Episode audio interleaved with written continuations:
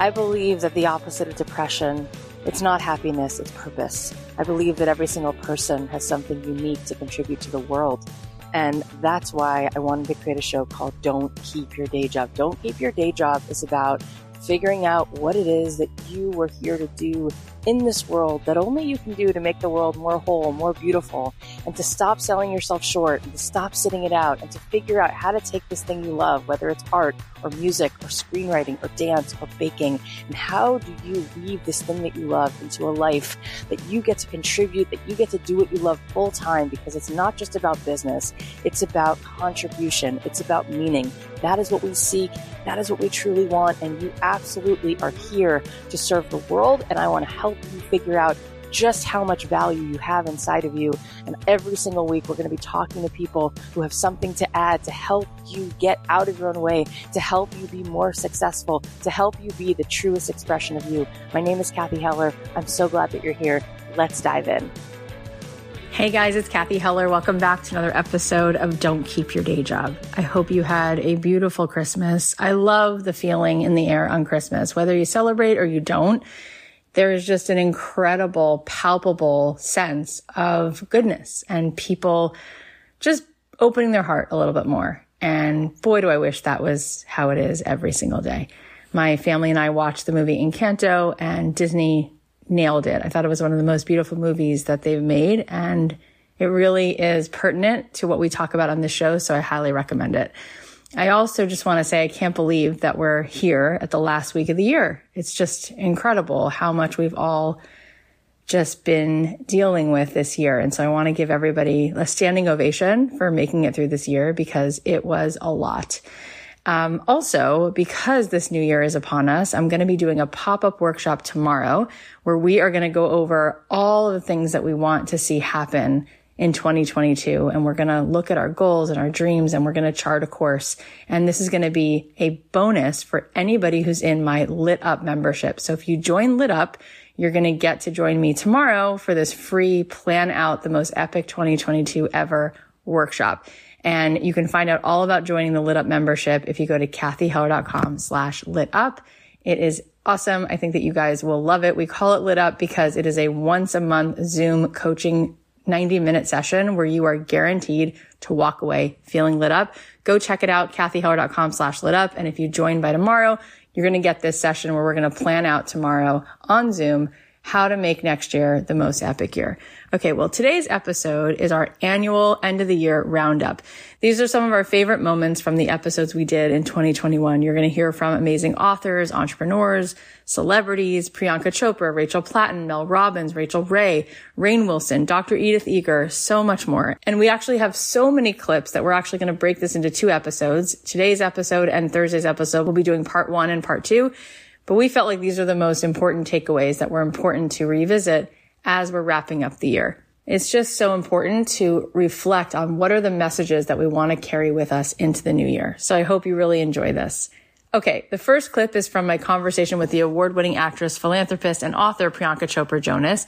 She radiates such an astonishing sense of confidence, and I asked her how we can proactively build a culture of positivity for women so that we all can bring our energy to the table. Take a listen to what she said. I wanted to give you a moment to speak specifically to women about this because there's so much of this like apologizing and like I'll just kind of dim it down. And I think this idea of shame which we talked about before it comes up for it's like oh I don't want to seem arrogant or I don't want to like myself too much or you've said like be your best friend right? And I like looking at my you didn't say that and go I know that sounds horrible. You didn't say that. You didn't apologize for saying that every little girl should like looking at their reflection. That should be a rite of passage. What do you want to say to women who are constantly like, I like your outfit. It's okay. It's fine. It's there's so much of that. And I don't think that that's being in our best self. What do you think about that? I think that I would love to tell your female listeners to think about something in a different way, okay? And even guys for that matter. For eons, society has decided what women should do when women should do it, right? Like women at this point should have a job. You should now have a boyfriend. You should have moved out at this point. You should have a child at this point. You should, oh my gosh, you're going to be menopausing soon. So you should be settled in. And now you're a grandmother. You can't date, you know, like all of these things that have been decided for women, which no one has decided for men. Like they do whatever they want, whenever they want, however they want, right? And in, in fact, it's actually said that, oh my gosh, he said, uh, him, you know, he's such a confident guy. He lives life on his own terms. But when it comes to a girl, we've been taught that, you know, we should be judged at every moment. So much so, it's so deeply ingrained in our culture, in the world, that women do it to women too, and we don't realize it.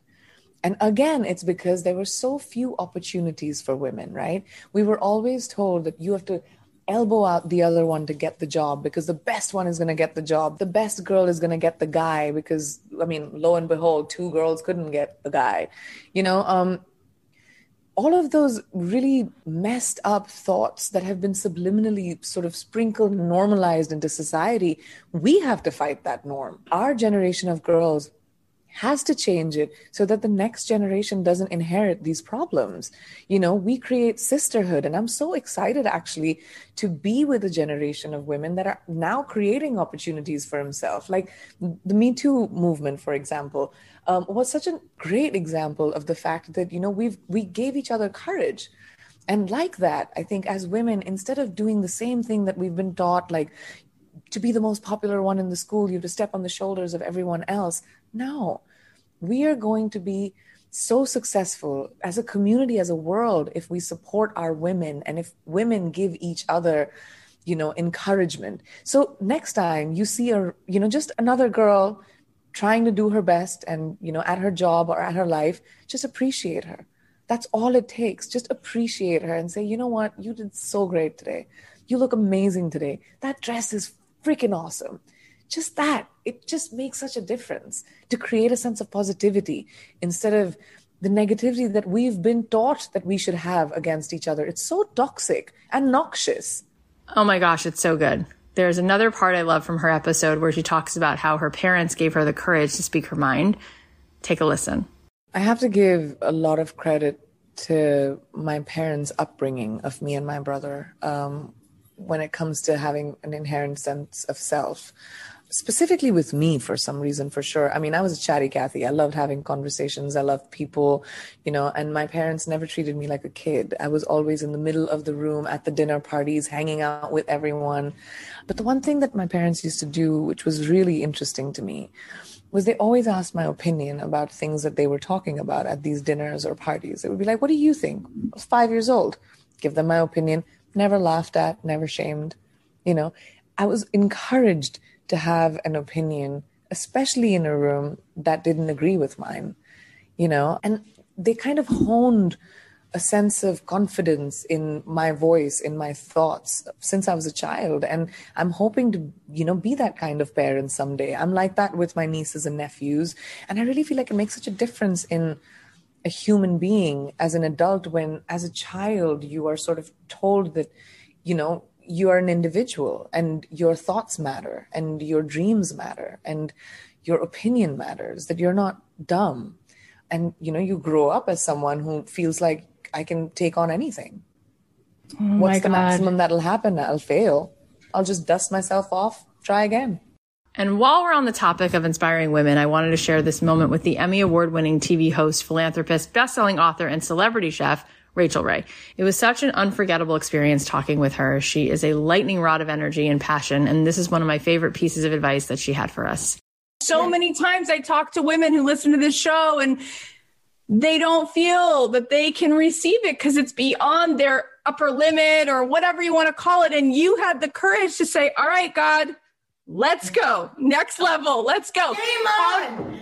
Game How did you do that? You're from this small little town and you're like, okay, Oprah, okay, Food Net, okay, I'm on the cover. That's not a small Every thing. single day you open your eyes, it is this. It is a blank piece mm. of paper. It's just like your favorite notebook or the first time you filled your favorite lunchbox. Mm. You get to fill that paper or that box with anything you want. Wow. You get to paint it with any colors you like. You're never dead until you're dead. Live while you're living. Take a bite out of life itself. Please, if you wake up and your eyes open hmm. every single day is a clean piece of paper. And it's as brave and as big and as colorful as you can make it. It's anything you want to put on that piece of paper.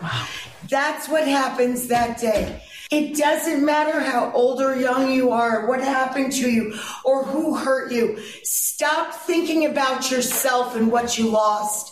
Think about what you have instead of what you do not have. Right. You gotta be grateful for what you can still do. if you're breathing, you can still do it. Whatever your it is, and your it can be anything. You always wanted to play the piano. You always wanted to speak Portuguese. You- uh, I don't care what the it is. If you're breathing, your it is there. It is waiting for you. It is waiting for you as long as you're alive. All right, this next clip is from an awesome conversation I had with Takdiz Razak, who's actually a listener of this podcast. She's built a beautiful business called Wow Meme, and she messaged me a few months ago to just tell me, Cathy, I hit my goal of making $60,000, and would you believe she only had 300 followers on Instagram.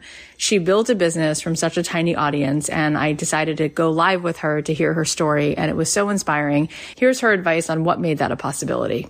if you go to my page, you will see I just, the 60K came from just above 300 followers. I just got 350 followers on Instagram. When you look around and you see all these influencers with 10,000, oh, I need the swipe up, you know, I need this. I have, I think, a little over 1,500 followers on Facebook, and then I have 350 some followers on Instagram.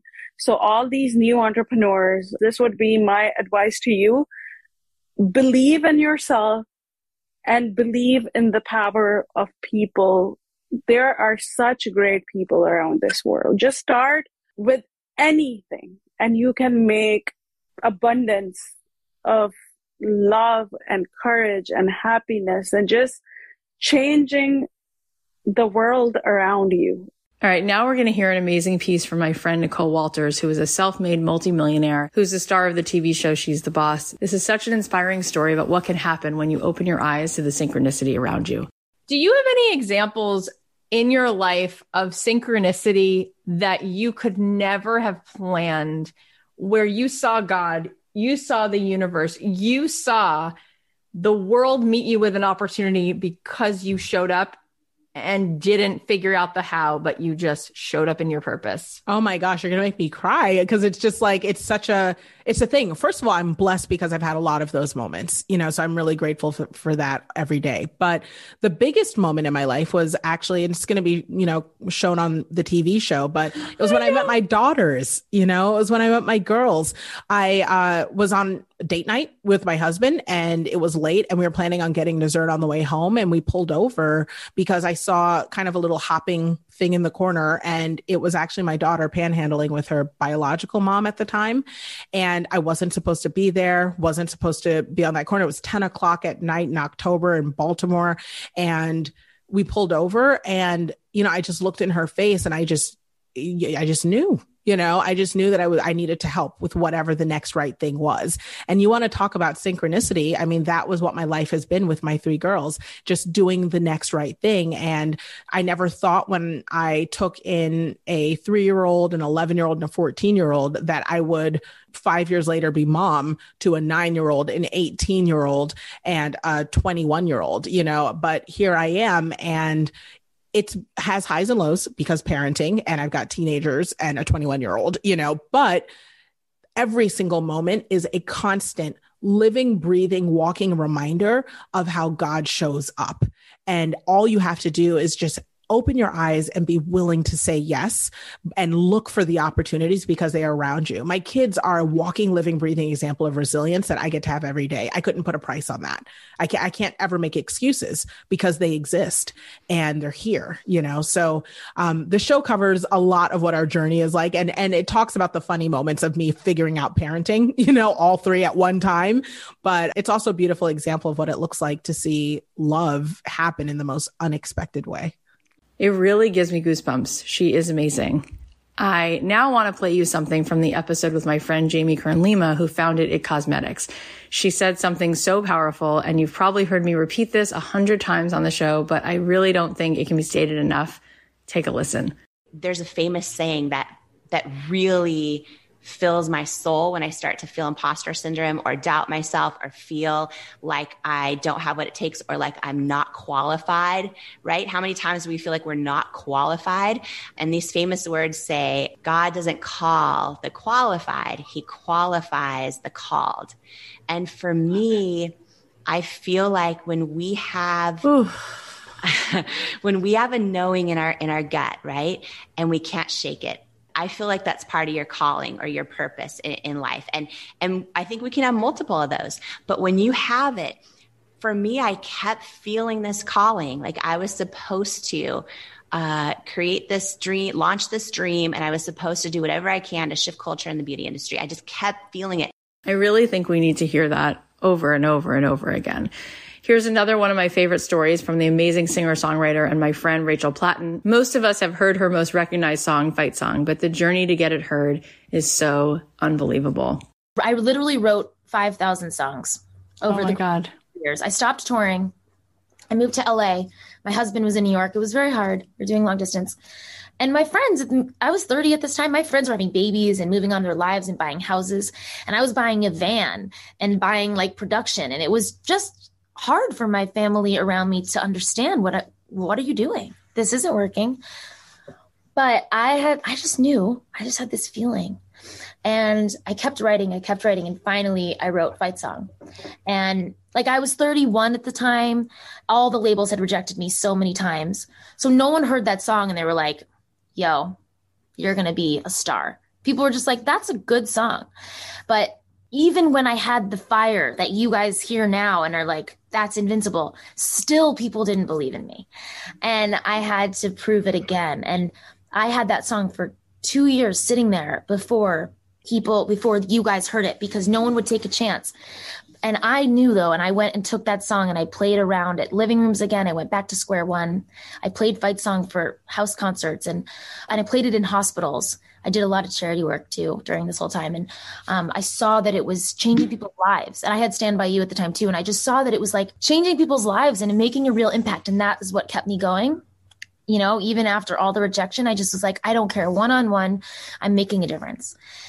And finally, after two years of that, someone by chance, and by the way, right before my big break, I had a massive spiritual awakening of surrender of like, I am holding this dream way too tight. I am gripping it. I am strangling the life out of it. I need it to happen so badly. I'm not even giving it room to breathe. Like the universe might be trying to send me things, and I am so nervous and so scared that I'm pushing them away.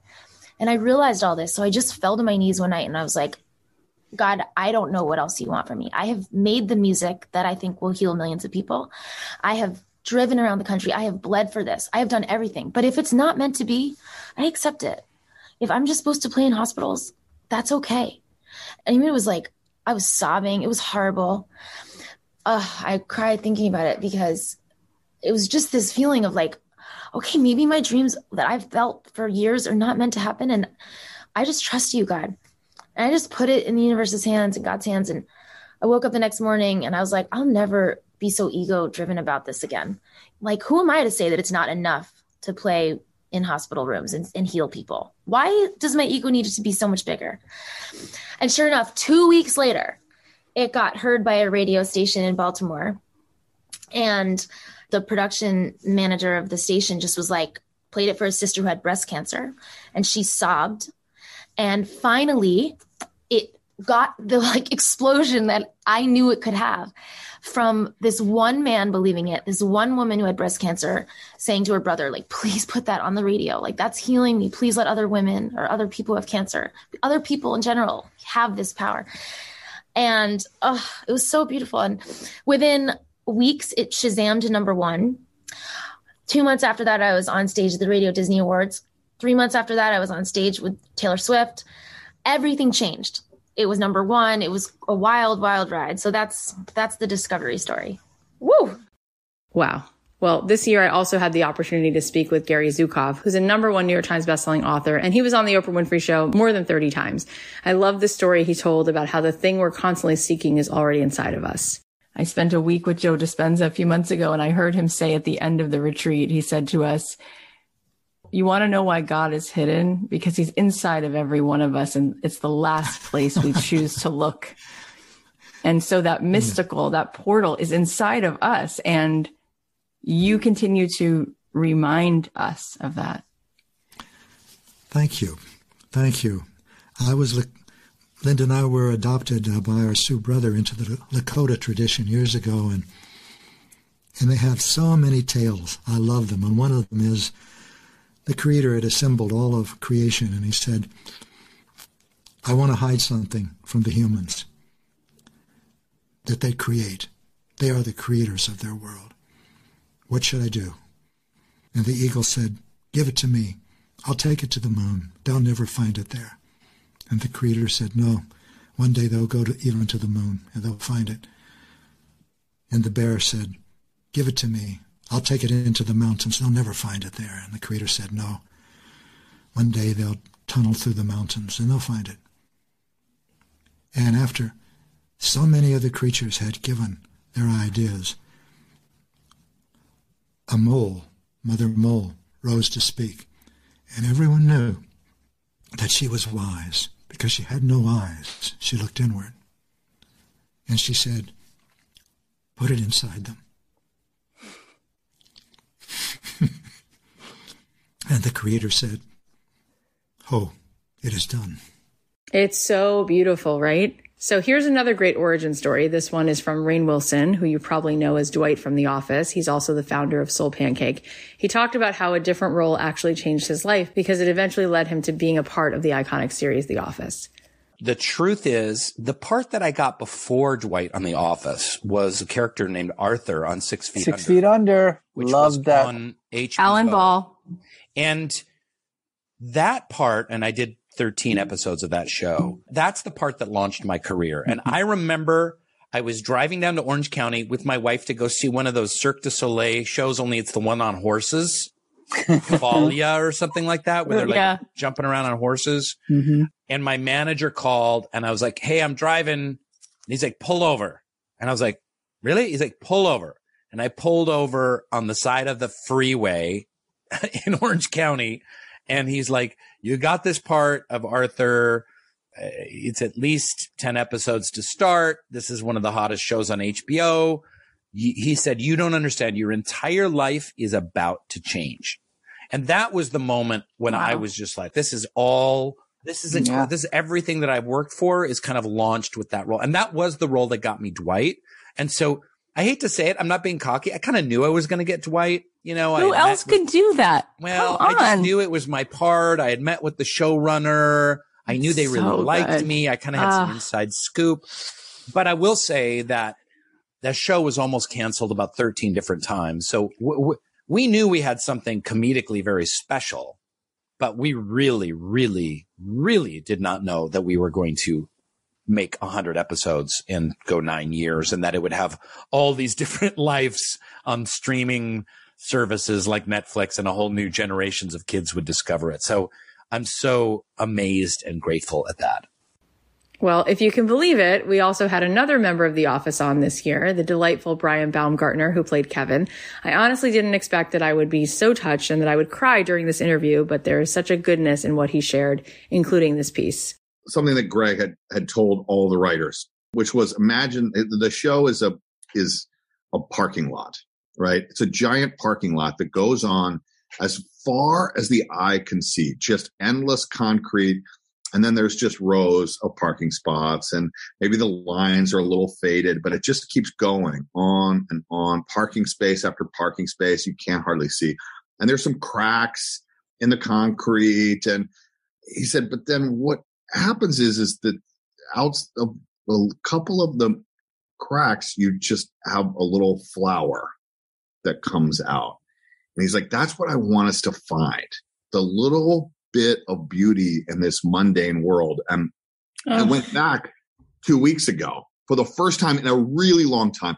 And they kept asking me, when was the last time you were back? And I honestly, I can't remember. I think I maybe was in the general area at some point and just kind of drove by and had the like feels or whatever. But I went back and I showed up. And that was one of, after talking to everybody, that was one of the things that, that struck me in the cover of the book, right? Is you know, Pam's drawing of the building, right?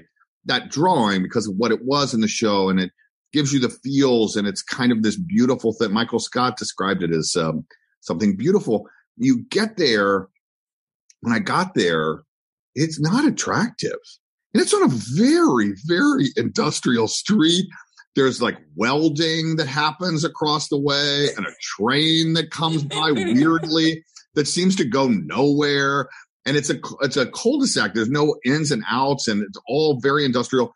It's not attractive, but yet there was a place that beauty was found there uh, for people that were watching and for the people that experienced it there. And I think that almost becomes a, a metaphor for the whole show itself.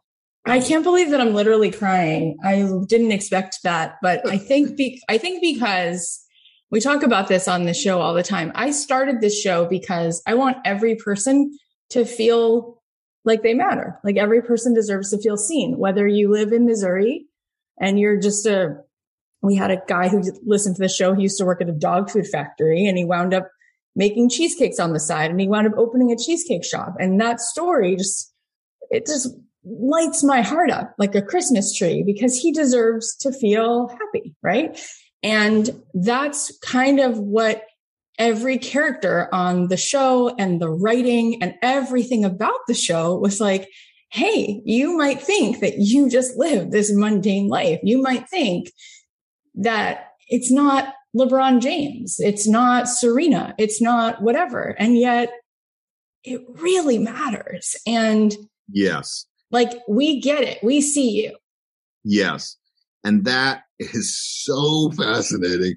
Maybe your show here was born out of some weird residual in the back of your mind of our show because the, the way that I kind of end the book and how I ended every single interview that I did was I played them a clip, which was the final words that were ever spoken on The Office. Mm. And it's basically Pam, Jenna Fischer, basically asked, you know, why did they make a documentary? about Dunder Mifflin.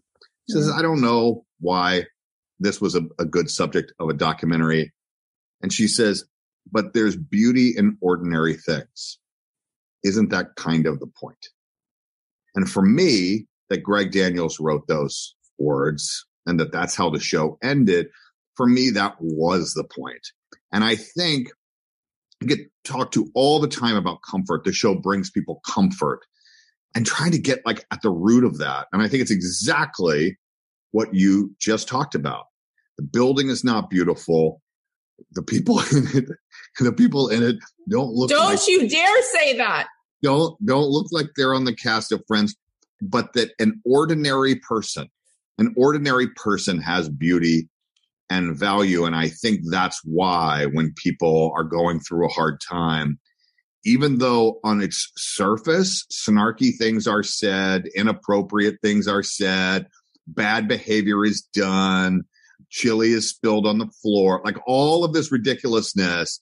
But at its heart, these are people that care about each other and are, yeah. and, and the show is trying to search for beauty within these ordinary people it's so good. Okay. And now I want to play a clip from somebody I love, best-selling author Donald Miller, who actually might be coming back very soon. He knows so much about building business, but this was a moment that really stuck with me. I really firmly believe that every human being is intrinsically priceless in terms of their value. That's a foundational belief that I have. Even people who are who make us uncomfortable or who do bad things, I had I think they had this enormous potential that they were yeah. born with to do something really beautiful. Some some people get lost for a season and find their way back. And some people just get lost, period, and do some stuff they shouldn't be doing. But intrinsic value doesn't really come from us. You know, nobody sat me down before I was born and allowed me to create myself. Somebody else did that. So, so my value doesn't actually come from me. It, it comes from this miracle of a story that we're all living within. Another one of my favorite people and authors is Mel Robbins. She came on the show this year and it was such a treat. She shared with me this very touching conversation that she had with her daughter about how her high five habit helps us recognize that we're always deserving of love without having to do anything to earn it. I want to first, though, since you were talking about college, share uh, a text chain between my daughter and I.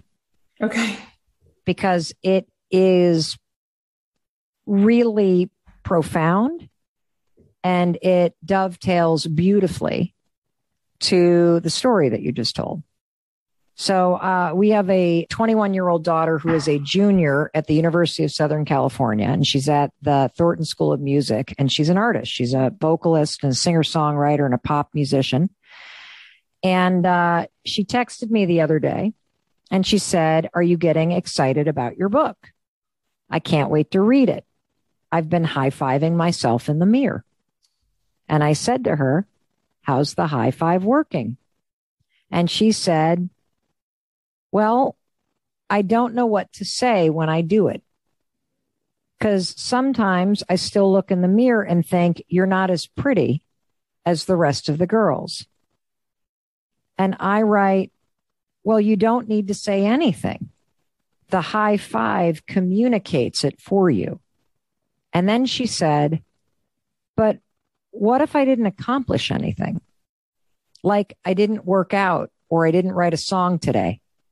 Should I still high five myself after my shower? And I said, yes.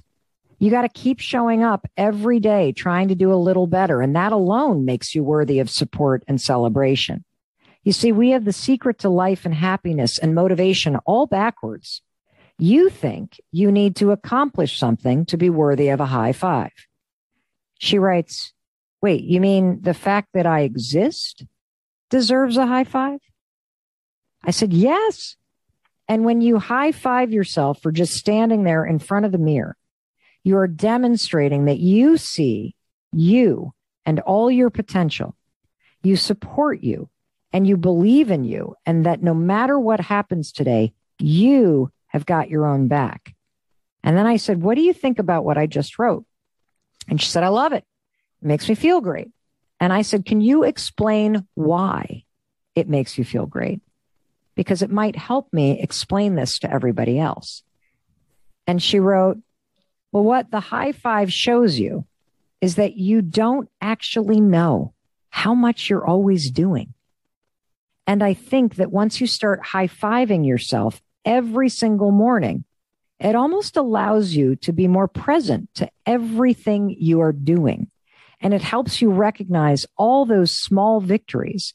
And when you compile those small victories, you can recognize all your accomplishments, big and small, and eventually come to believe that not only are you worth it, but you could do anything. The next incredible guest is psychologist Dr. Edith Eger, who wrote some of the most incredible books like The Choice and The Gift. She has such a powerful story about surviving the Holocaust and learning to free her mind from all the pain and suffering. This is a conversation that I'll never forget. Take a listen to what she said. You know, you've said the word God 8 mm-hmm. times, maybe already, maybe more. And I love my God. Me too. I, I, I love my God, is Tinkerbell the free spirit. I people tell me there was God in Auschwitz. Right. That's what I was going to ask you because it's so easy for people to say, no way, no way. So, how do you have that? God was with me, changing the hatred into pity, feeling sorry for the guards That they were wearing that uniform, throwing children in a gas chamber so I can call Auschwitz what you call many things an opportunity. It was an opportunity for an opportunity, for an opportunity to develop. That happiness doesn't come from the outside, that no one makes me happy. I developed my inner resources, and the more I suffered, the stronger I became. You turn tragedy into an opportunity, into a victory. If I would hate, I would still be a prisoner. Why give Hitler another inch? So, opportunity for an opportunity, not recovery, but discovery that I have strength, whether I'm going to respond or react. When you react, you don't think. I tell children to take that movie called The Karate Kid because the best power is brain power. Yeah. yeah. Yeah. So what you think you create, that's very important. And that's what you're saying. And anger, one, while, while you are angry, you're bankrupt because you allowed somebody to get to you. Mm, it's just beyond words. So we recently had the best-selling author Bronnie Ware on the show, but I think her message is so important that we have to highlight this one again. It's one of the hard-hitting stories she shared from her book, The Top 5 Regrets of the Dying, and I think that it really represents the mission I have for this podcast, for all the work that I do. We can't stay quiet. We have to put our voice out in the world. We only get this one chance at this life and we can't waste it. Here's the story from Bronnie. The third regret is I wish I'd had the courage to express my feelings. Oh, so what did you hear? What what do you remember about that? Well, this is the one that affected me the most because at that time I, I had some pretty big walls up around myself and I was not expressing my own feelings at all. So I really paid attention to this one. And the, my favorite story from this is with Joseph, who's an elderly man, 91. He was a Holocaust survivor. He'd worked all his life and at the end, he was in tears. And with me, his family didn't want him to know he was dying. He knew he was dying and he asked me, Am I dying? And I said, Yes, Joseph, you are.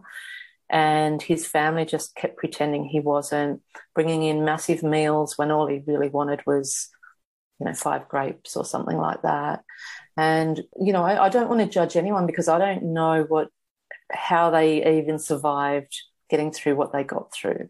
But in the end, he was in tears to me. I was giving a foot massage, which I used to do a lot with my, my patients. And he was in tears and he just said, They don't know me.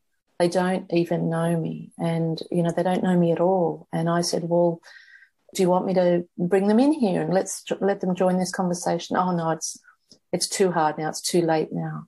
And I said, But uh, you know, I can open the conversation for you if you need. No, it's too late. And, you know, he's sobbing in my arms, this 91 year old man who's been through all of that and just felt that he couldn't express his feelings to his family and he'd never been able to.